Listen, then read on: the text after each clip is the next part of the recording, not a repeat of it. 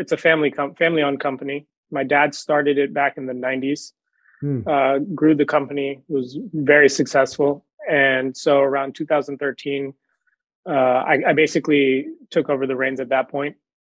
Um, and so I've been around since I was a little kid in the mortgage industry. I've, I know it really well inside and out. So yeah, I mean it's uh it's still to this day it's basically a family owned company. I'm the one in charge, but dad is still involved, mom mm-hmm. on the outside is involved, brother who has nothing to do with the company. We still make family decisions. So uh, that's uh, it's definitely still feels like it's a family owned company. That's that's that's interesting. Is that that's one of the things I was gonna say. Is most people don't roll out of bed and say, "Hey, I want to be a you know a loan officer," but you uh, you, you, know, you got the pressure. It's like the family business. It's, it's possible that I didn't have a choice, but I like to think that I had a choice. Yeah, sure, sure.